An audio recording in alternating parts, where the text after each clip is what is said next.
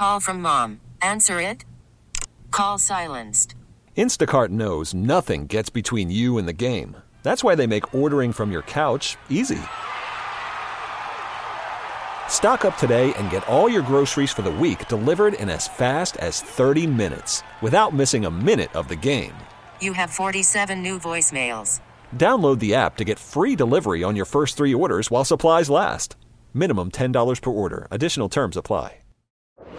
Welcome to the Cosmo Happy Hour. It's everything you would talk about with your best friends, from sex to celebrity to entertainment. From the editors of Cosmopolitan.com, this is the Cosmo Happy Hour with Elisa Benson. So here's a question we talk about all the time in the Cosmo office. Would you ever go to a sex party? Or what about an orgy tent? Or what about your partner? Can they come too? Just typical Cosmo talk. I'm Elisa Benson. This is Cosmopolitan.com's Happy Hour podcast. And today we are talking about sex party confessions. Joining me on the panel today is Cosmopolitan.com's senior sex and relationships editor, Ali Drucker. Hi, Ali. Hi, Elisa. So would you ever go to a sex party, Ali? Oh, I would totally go. Honestly, I feel like it's one of those things on the sex editor bucket list, checklist that I just got to do to earn my title. So one day. One day, any day now. And also joining us on the phone is Kate Willett. Hi, Kate. How are you? Good. How are you? Good, good. And we wanted to, I think you are the only person in the room, or in this case, on the phone in the room, who's ever actually been to a sex party. Cool. it is cool. Um, So you okay? So tell us a little bit about your sex party experience. You and I've also heard that it's important to distinguish actually between the orgy tent at Burning Man and a traditional sex party. Do you have a feeling on that? Well, I mean, the, or- the orgy tent at Burning Man is a place that you can go have sex at Burning Man, and there's a bunch of people that are having sex in there also. And I think that part of the reason that people have sex in the orgy tent at Burning Man is because they are into having sex in public or having sex with multiple people at the same time. But I also think that part of it is just it's a clean place to have sex when you're at Burning Man, which can be pretty hard to come by. So I think it Pretty attracts dusty. a- Yeah. a pretty wide cross section of people. Um, you know, I definitely have also been to sex positive events in San Francisco where I used to live. I don't know um, if I don't know if the like people throwing those parties would be comfortable calling them sex parties. They're parties where in certain rooms sex was happening with a lot of different people. But I think it was also about the community and the socializing probably at least as much as sexuality. Right. I've definitely heard terms like play party and things like that termed around because they're a little bit more all encompassing and don't really, yeah, they're not I as think, I think that that's probably what they would call it. Yeah. And so, how many did you go to Burning Man just this past? Were you just there? Yeah, I just went. I didn't go to the orgy tent this time though. Oh, okay. How many times have you been to Burning Man?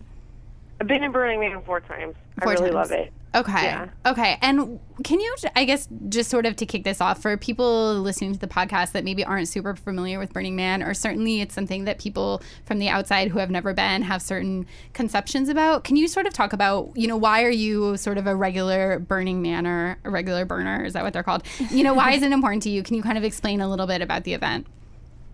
Well, it's a big arts festival. It has like 70,000 people, and I think it's a pretty cool experiment in community out in the desert. I mean, it's basically making a city that's not a, a city for most of the year. Um, and it's a, it's a really cool time to go see a bunch of art and also have a lot of different interactions with people that are different than the way that we typically interact. And I definitely don't just mean sex or drugs or whatever. I'm. It's not based on like buying things or watching TV or you know being at work or talking about work. It's just it's really separate from that. And I feel like I'm able to have some really cool conversations with people about just a lot of topics that don't don't come up when we're just like, oh, what do you do for a living? You know? Right. And I think that was important to have your perspective and your clarity in that because certainly from the outside, people think that it's all about. Um, it's all about sex and drugs. And, you know, everyone that has been, I think, talks more about this feeling of community.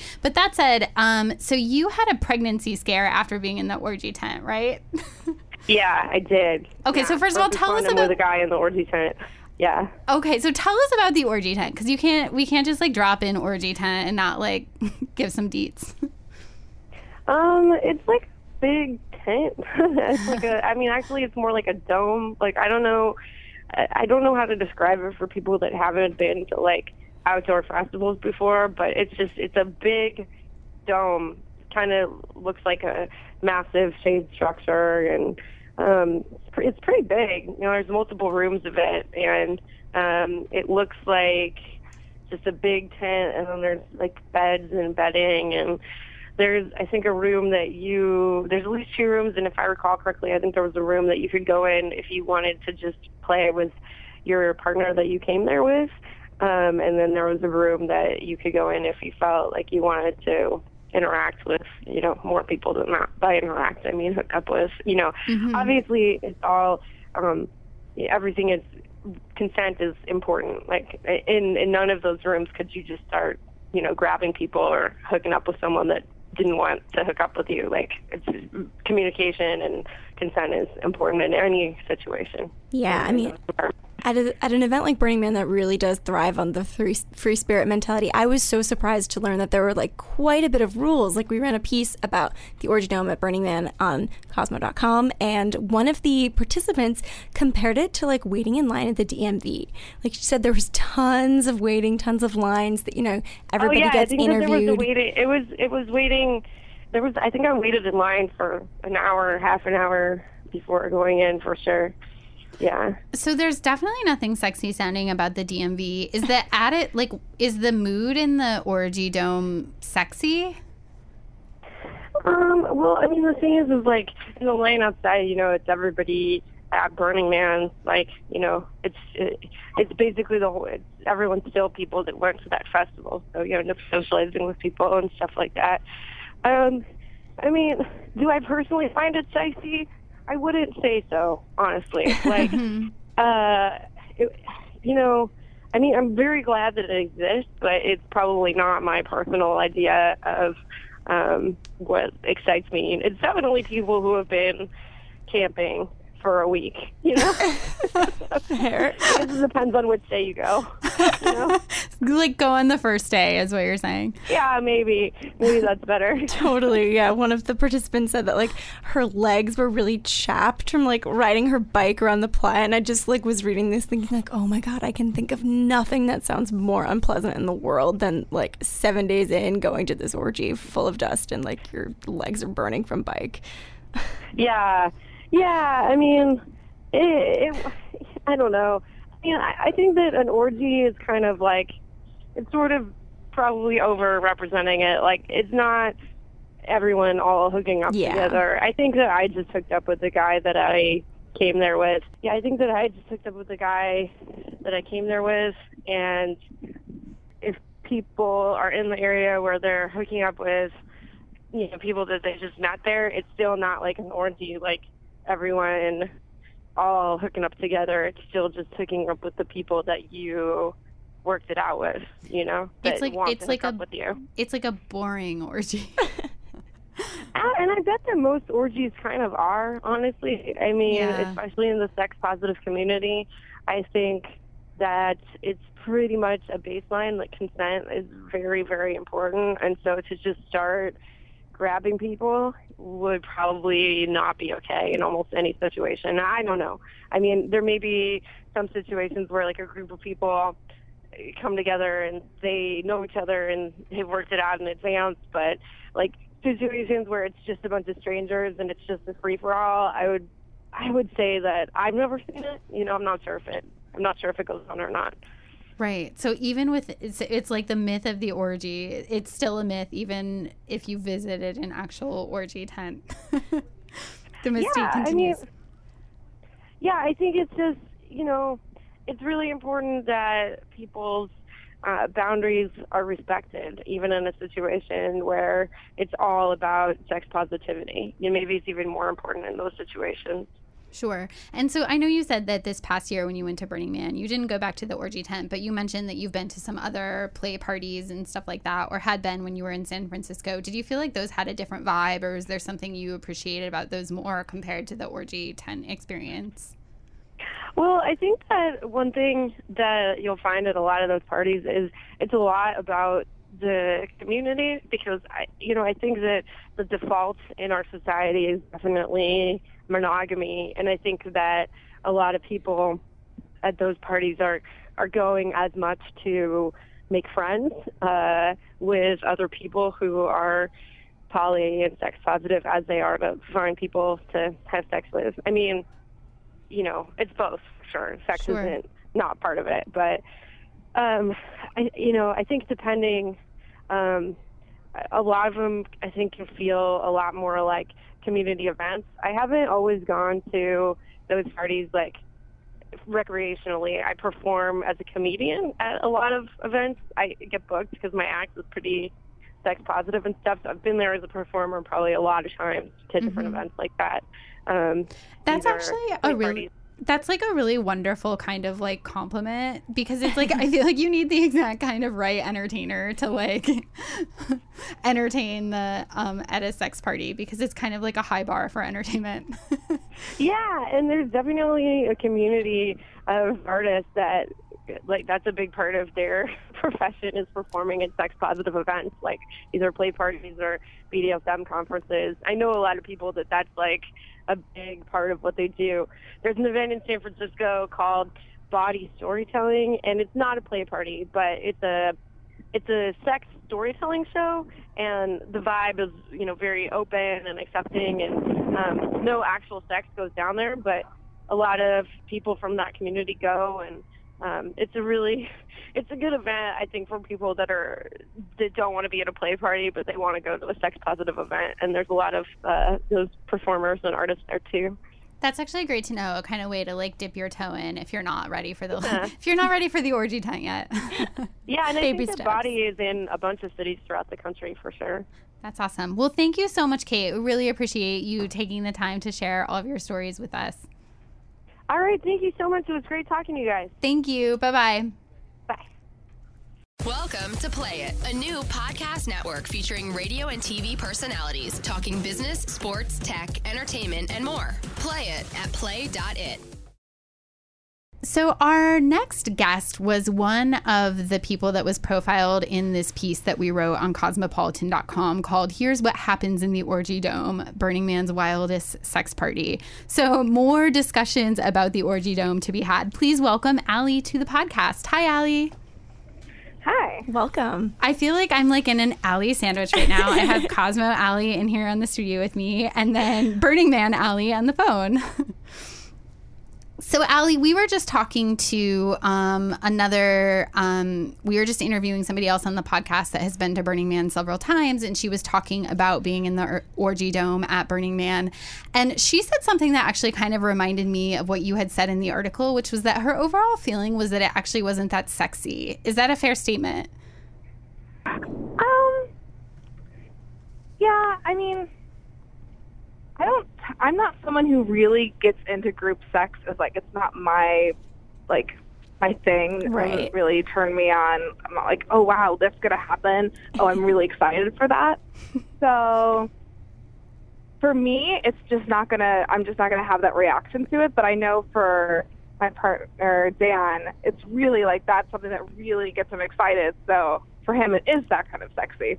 Totally. I was super interested by your description where you talk about like waiting in line. And like, I think maybe you can conceptualize going to a sex party in your head. You can like maybe picture what that looks like. But the idea of like having to stand and wait in a line to go have sex in a room with other people having sex seems like it would kind of kill the vibe. Did you find that like any of the waiting heightened the excitement for you, or was it kind of just a mood killer?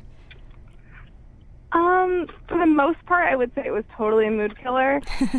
There's sort of a sense of like having to own up to, like, yeah, I'm gonna go have sex with both of these guys or these six people or whatever, and you sit there in a room with all these other people. They're gonna do the same thing too, but to like uh, be kind of public about it for a minute, which I guess could be that could be kind of sexy if you think about it the right way.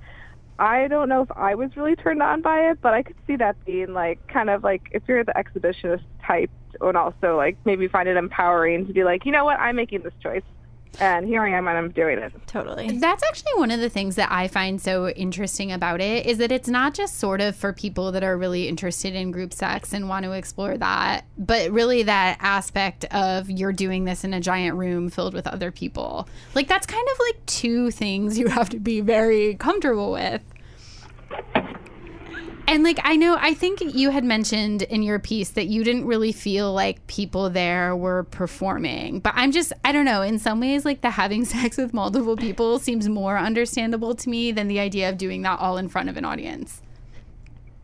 I've been to some other events where you kind of get this vibe that people come there and they want to show off all their sex skills and their porno faces and like like I remember just watching this couple this one time. I'm like, that looks zero percent fun. Like I don't know what you're doing. Yeah. It was definitely a spectacle, but yeah, I, it wasn't working for me, and I don't think it was working for anyone watching them. Yeah. But that is not the vibe I got there at Burning Man. It was it felt very unperformative, and people were almost to the point of like really into their own groups.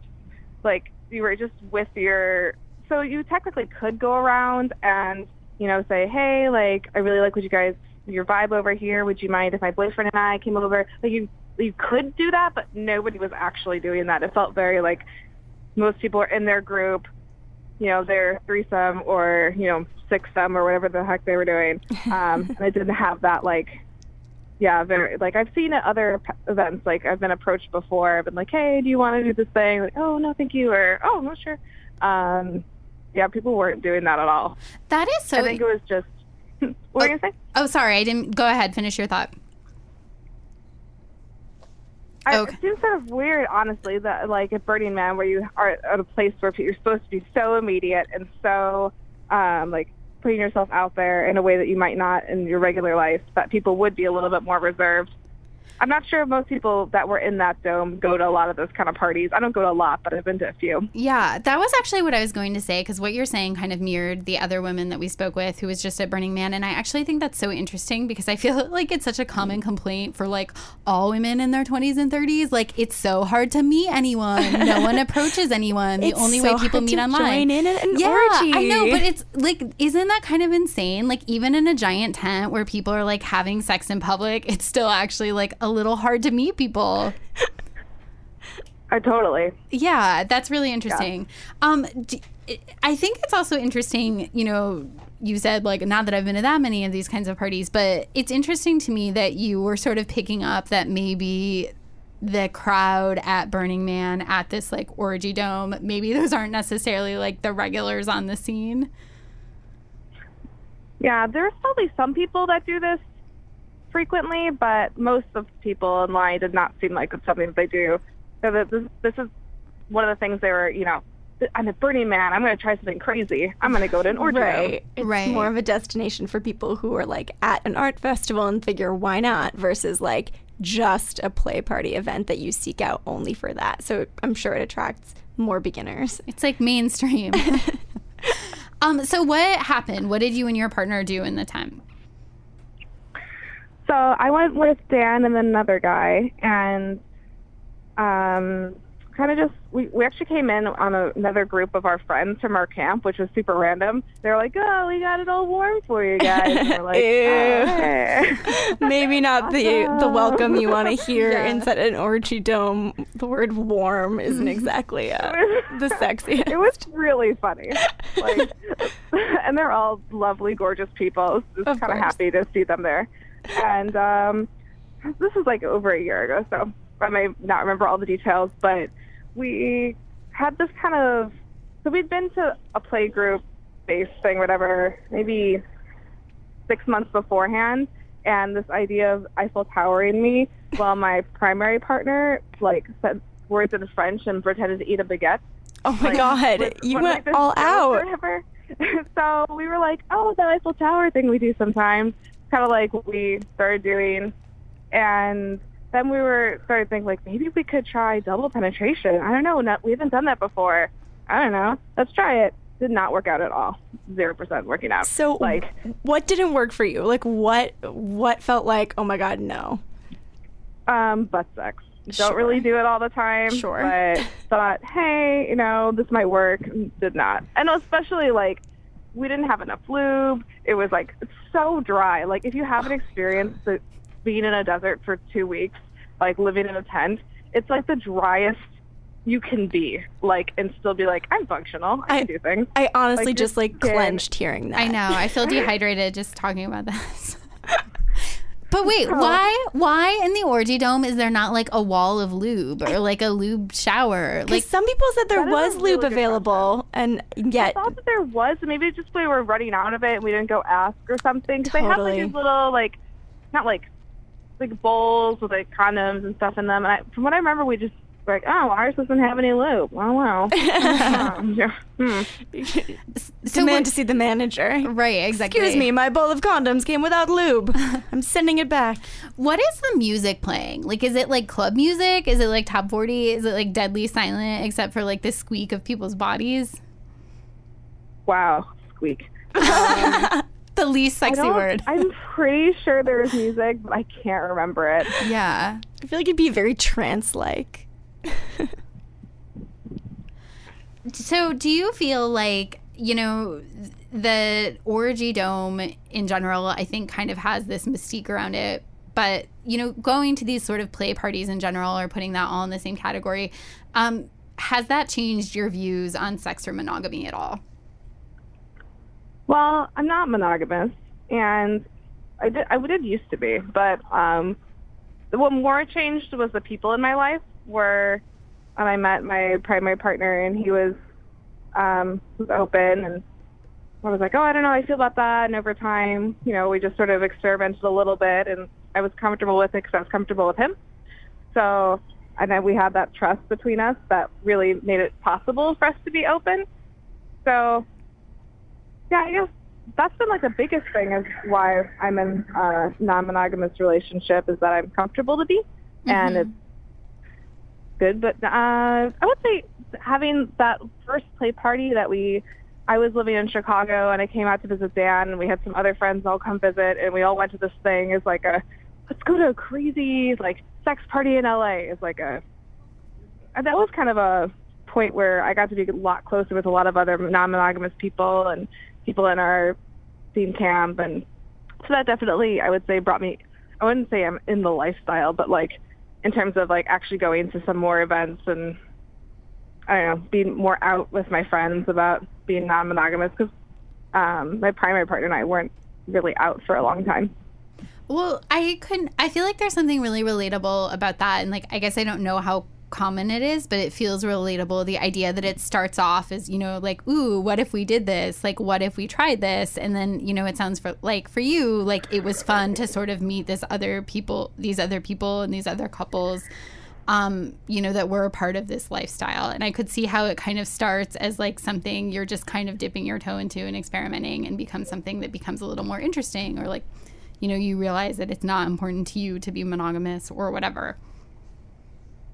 Yeah, like the first people I had met that were like really in the lifestyle, I didn't just didn't connect with them that much, but this group that we happened to kind of stumble across, which you know is a really solid, amazing group of friends. Beyond all that, like if we didn't have that connecting point of being non-monogamous, because there are groups, people in our friends that are monogamous, and that's fine. Like we'd definitely all still be friends, Mm-hmm. but it definitely when you're with people that are that you know inspiring and make you want to be you know more you know those kind of friends that um it's much easier to want to explore that and be more out about it and yeah For sure. Well, thank you so much, Ali, for sharing your story with us. Um, I appreciate it so much. And the piece just blew up on Cosmo. Our readers It were was obsessed so with this. fun. It was so fun. So thank you for sharing your experience. Um, talk to you soon. thanks guys Bye. bye Um, I feel like this is a perfect segue to talk about Mack Weldon. They have the most comfortable underwear, socks, shirts, undershirts, hoodies, and sweatpants for your man. Mack Weldon, I talk about them a lot on the podcast. I really love their product. They are committed to having really great design, premium fabrics, and a really great shopping experience on their site, which, if you're addicted to online shopping, as we all are, that's important. Um, I feel like it's especially fun to talk about this in the context of Burning Man because one of the benefits of Mack Weldon's premium fabrics is that they are really designed to be odor eliminating. So, what I always say about Mack Weldon is this, this is perfect for the guy who is like wearing an undershirt or his boxers all day long and then maybe going to the gym and then maybe coming home and wanting to cuddle with you, or maybe in this context, spending two weeks in the middle of the desert at Burning Man and like not really taking a shower. Um, so, check out mackweldon.com. That's M A C K W E L D O N.com and use promo code Cosmo to get 20% off your order. They carry underwear, socks, shirts um, that they promise look good and will keep you odor free and feeling super stylish. Our next guest has attended four sex parties and even a cuddle party. She's a writer, an editor, and a certified yoga teacher. Please welcome Steph Auteri to the Cosmo podcast. Hi, Steph. Hi there. How are you? I'm doing pretty good. So, we have been talking on this entire episode about sex parties. We've actually, just before we hopped on the phone with you, talked to a few people that have had some sex parties in your past. So, I feel like I want to start right off by asking you actually about the cuddle party. I'm fascinated. Yeah, what's a cuddle party? Tell us everything.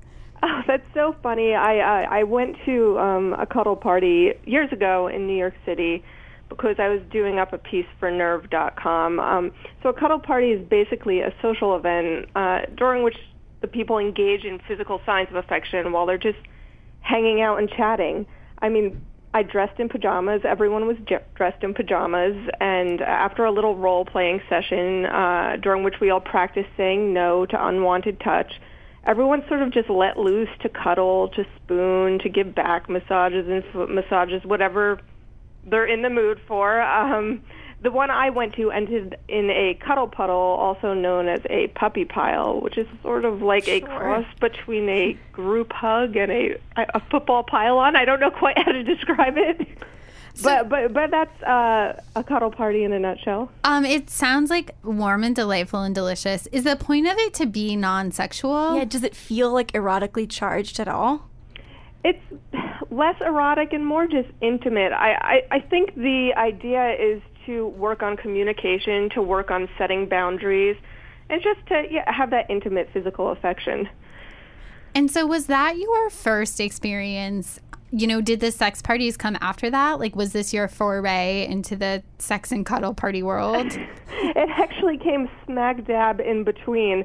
And I have to admit that um, I'm not typically comfortable with your average public displays of affection, which I know sounds ludicrous, um, having been to sex parties.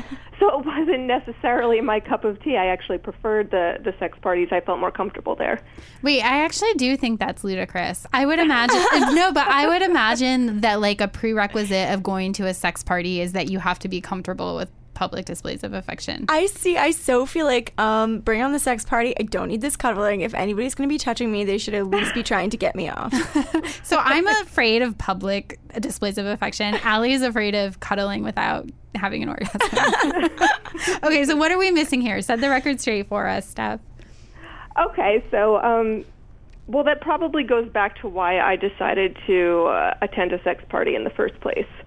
Um, so I was interviewing someone who hosted parties regularly way back in the day, and um, during our interview, she sort of just threw it out there. Why don't you come to my next party?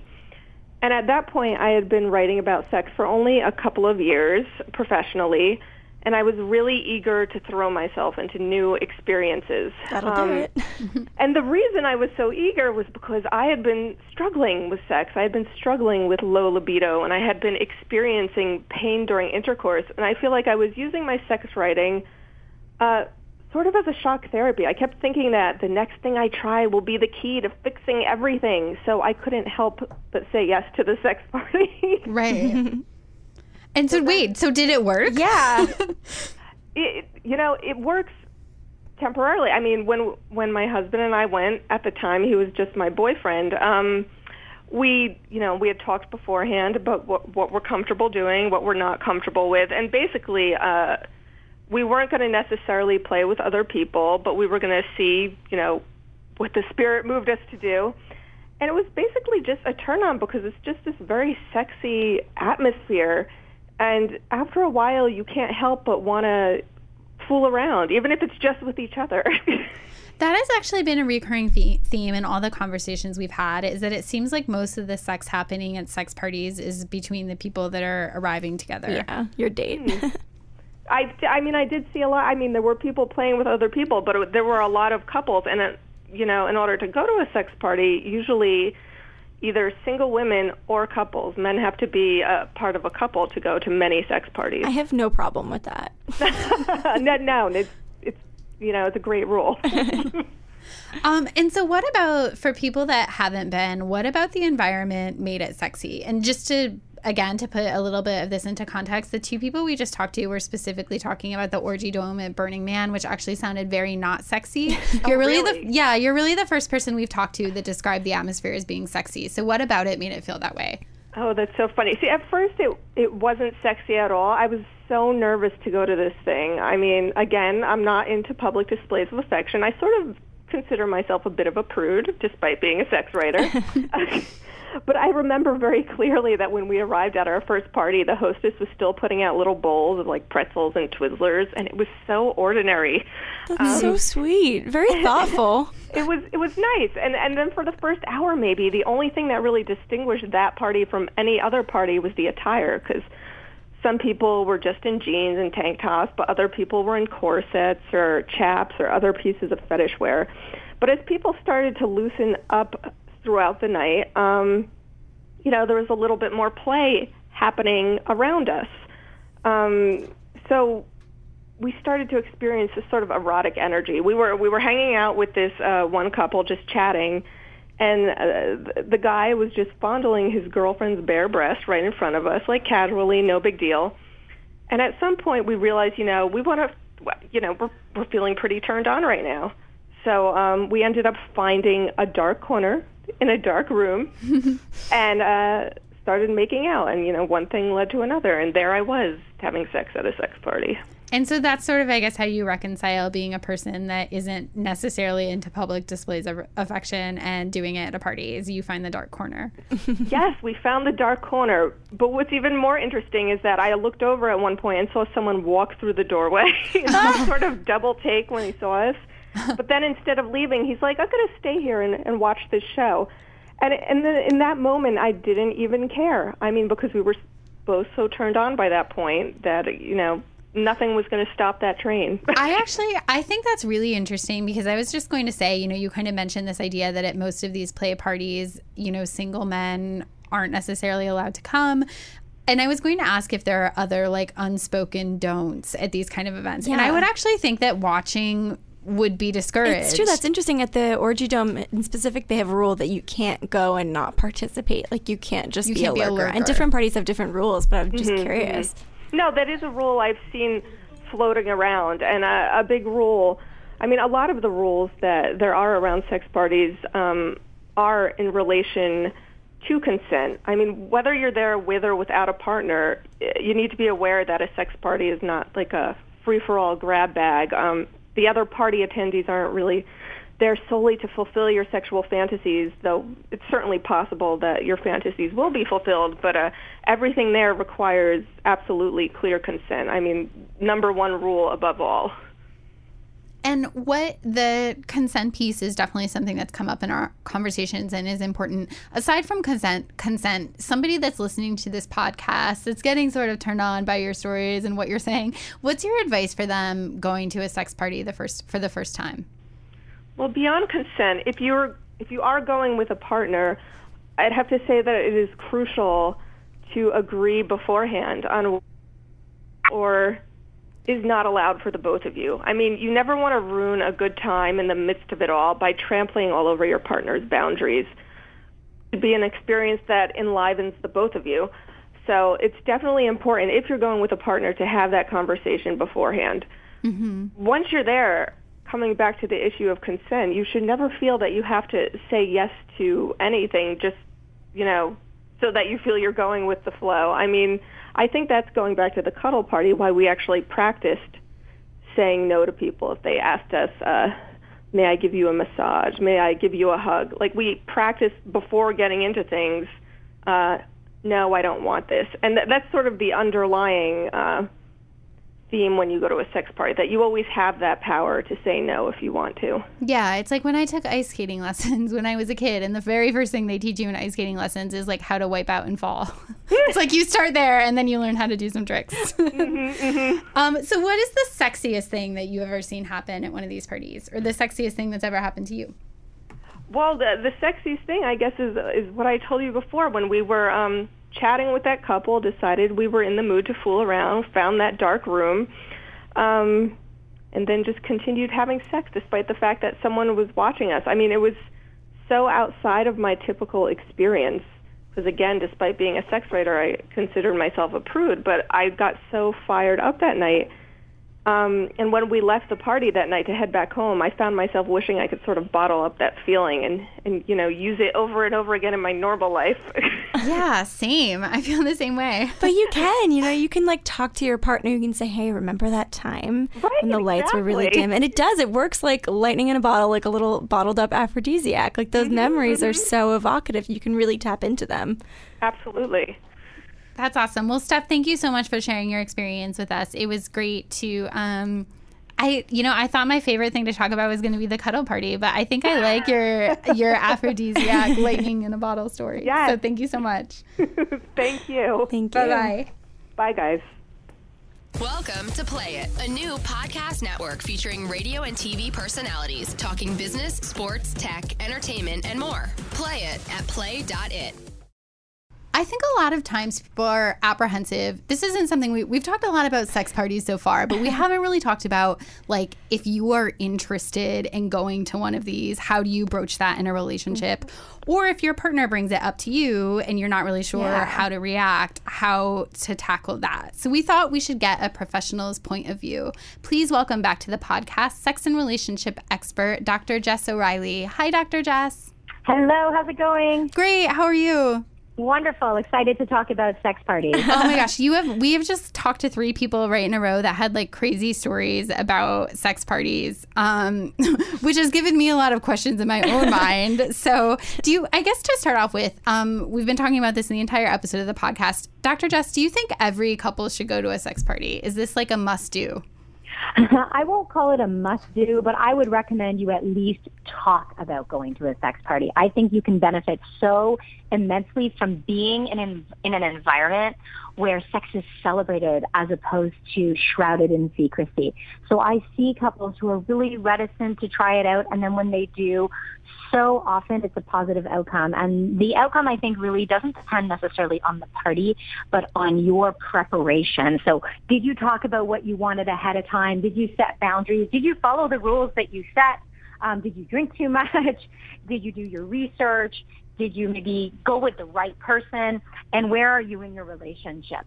So uh, I really think that if you have the opportunity and you're open to pushing that comfort zone, go to a sex party.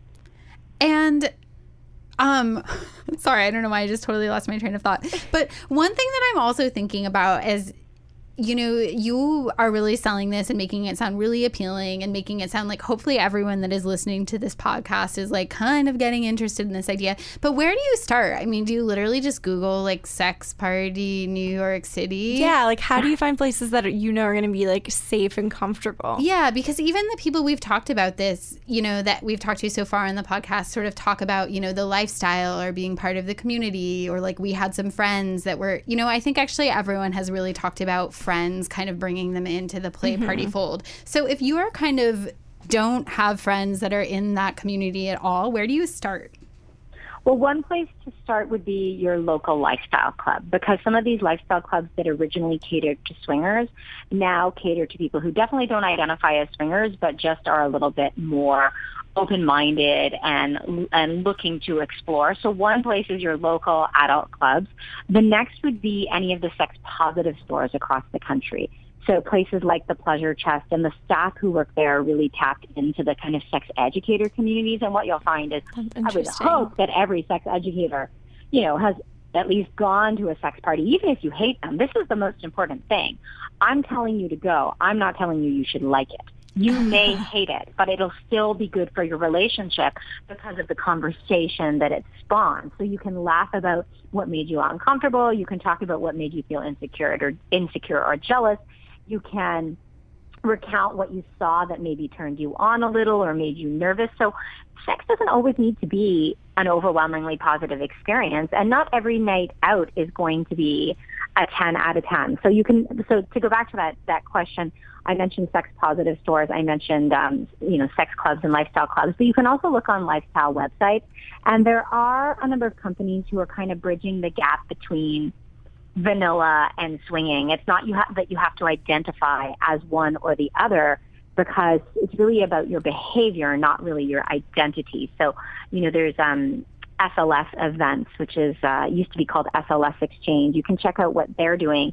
Sometimes they have parties, play parties, for instance, that are only for women because some women feel more comfortable if they're going to experiment just um, in an environment with other women. Right. Which is kind of leading me into an- another question I have on my mind, which is like going to totally stereotype men for a second. Um, sorry, men. But how do you know if you're happen to be in a circumstance where your partner brings this up to you? Like, how do you know that that's really like with the best interest of your relationship in mind versus a guy that just, you know, is doing that stereotypical guy thing of like, of course, he wants to hook up with as many women as possible?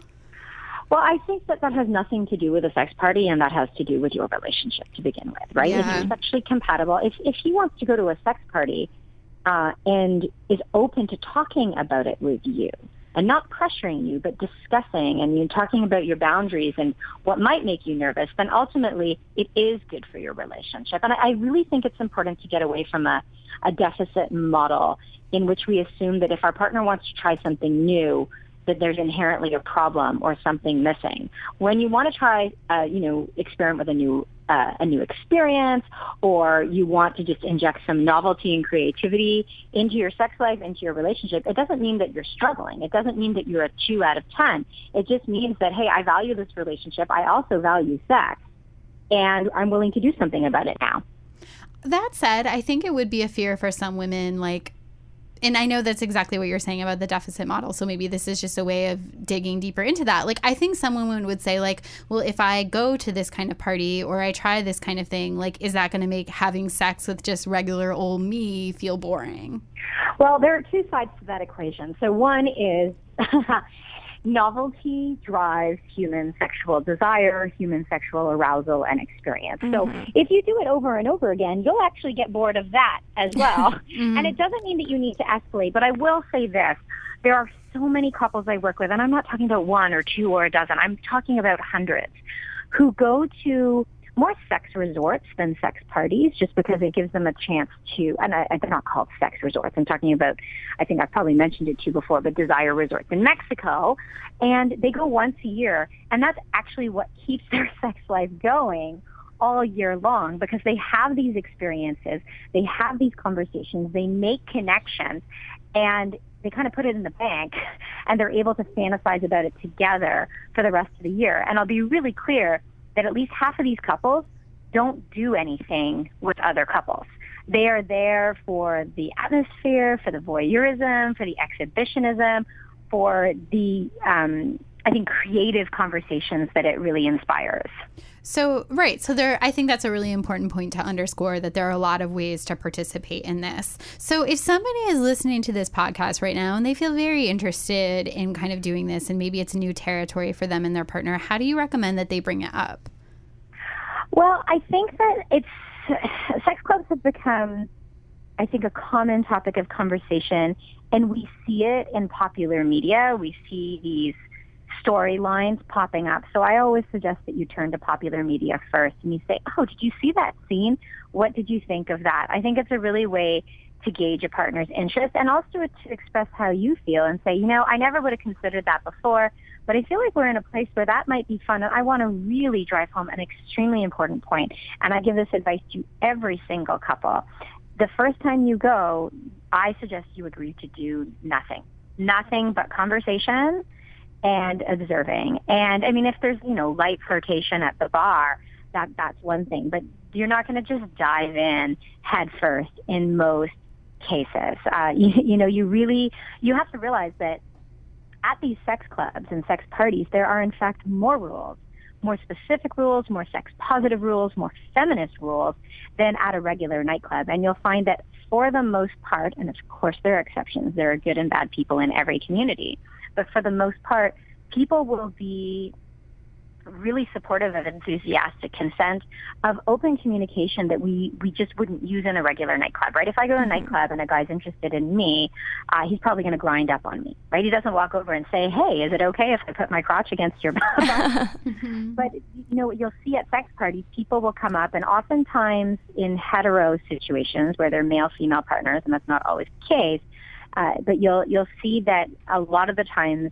the female identified partner does the initiating. So she might say, you know, would you mind if I danced with your wife, and do you want to dance with me? So there's a lot of permission asking, and you'll be surprised. Um, it, it, you'll be surprised at uh, how clearly boundaries and rules and questions are communicated. Again, this is the ideal, and there are certainly situations where we fall short but uh, I, I think you'll be pleasantly surprised, especially if you go with the attitude that you're just there to experience it, not do anything. You're not going to have sex with each other. Remember that at many of these sex clubs, you can go and you can, you know, get on a big mattress or a big room, but there are also private rooms that you can lock yourself into, and that can be really exciting.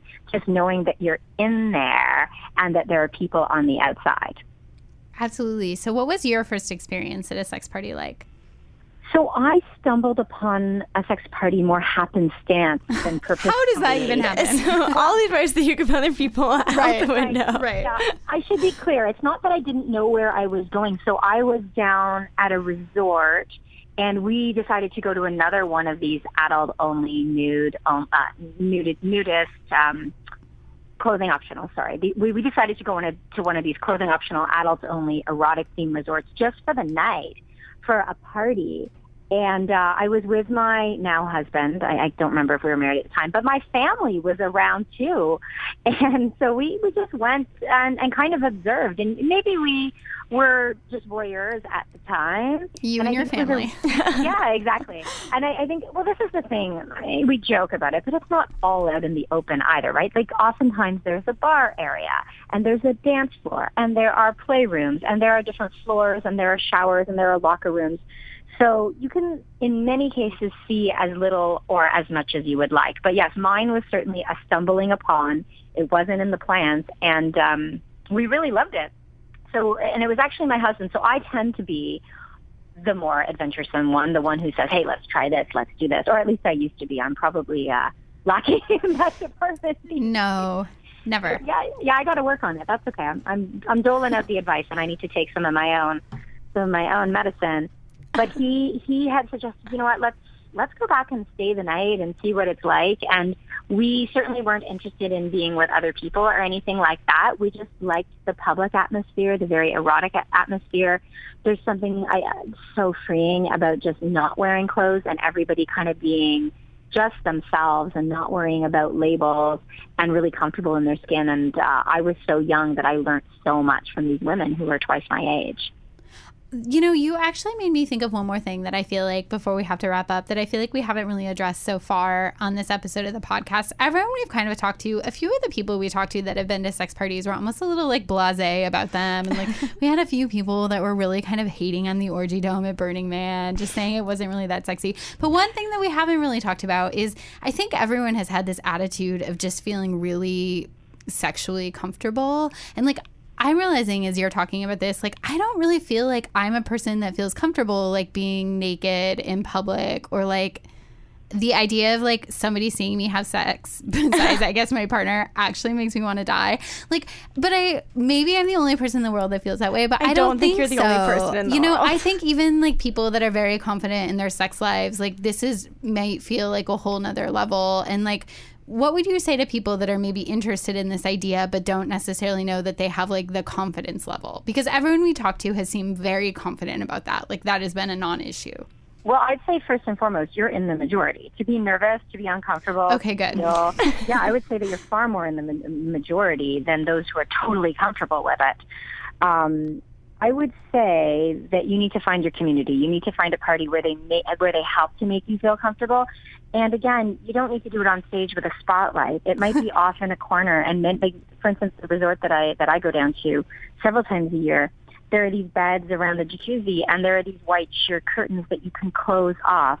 So you're kind of in your cocoon and nobody's going to peep in. I'm not saying they're not going to, you know, look out of the corner of their eye from the jacuzzi, but nobody's going to come there and stare over you and make you uncomfortable. And and just because there are people who are non-monogamous there, they're not going to come up and just dive right in. They'll actually say, "Can we join you?" or, or "Are you looking for company?"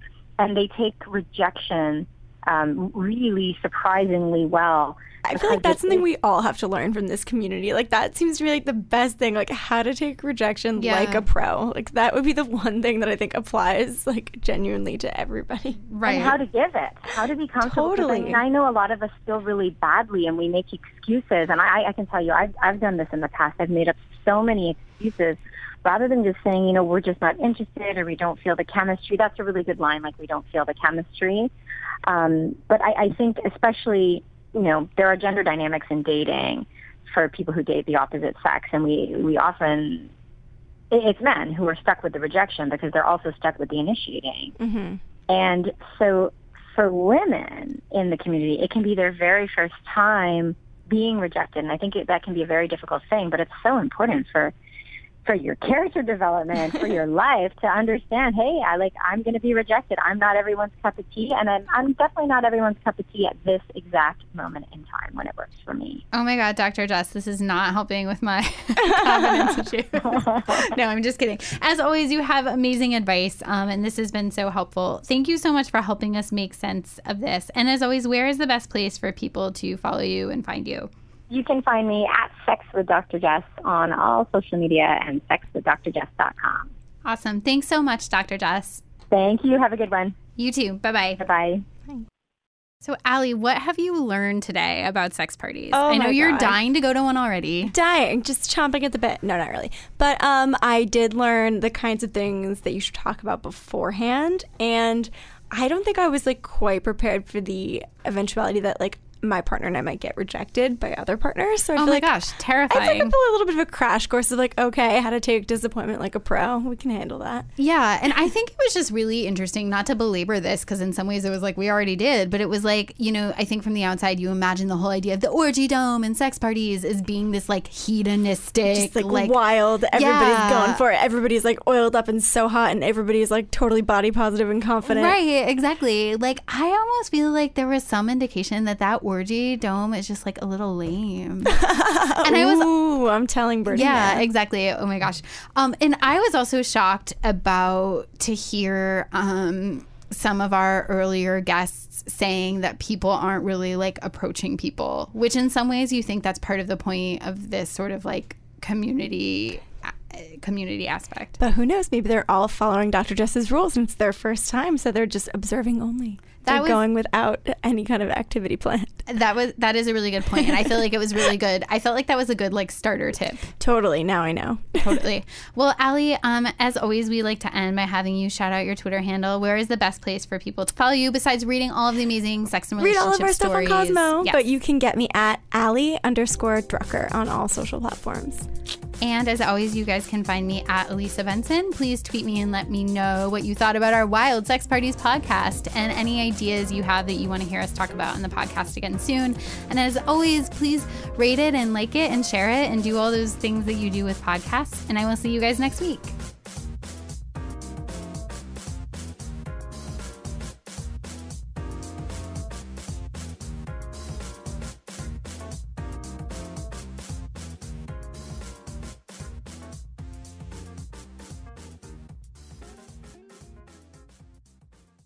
This episode is brought to you by Progressive Insurance. Whether you love true crime or comedy, celebrity interviews or news, you call the shots on what's in your podcast queue. And guess what?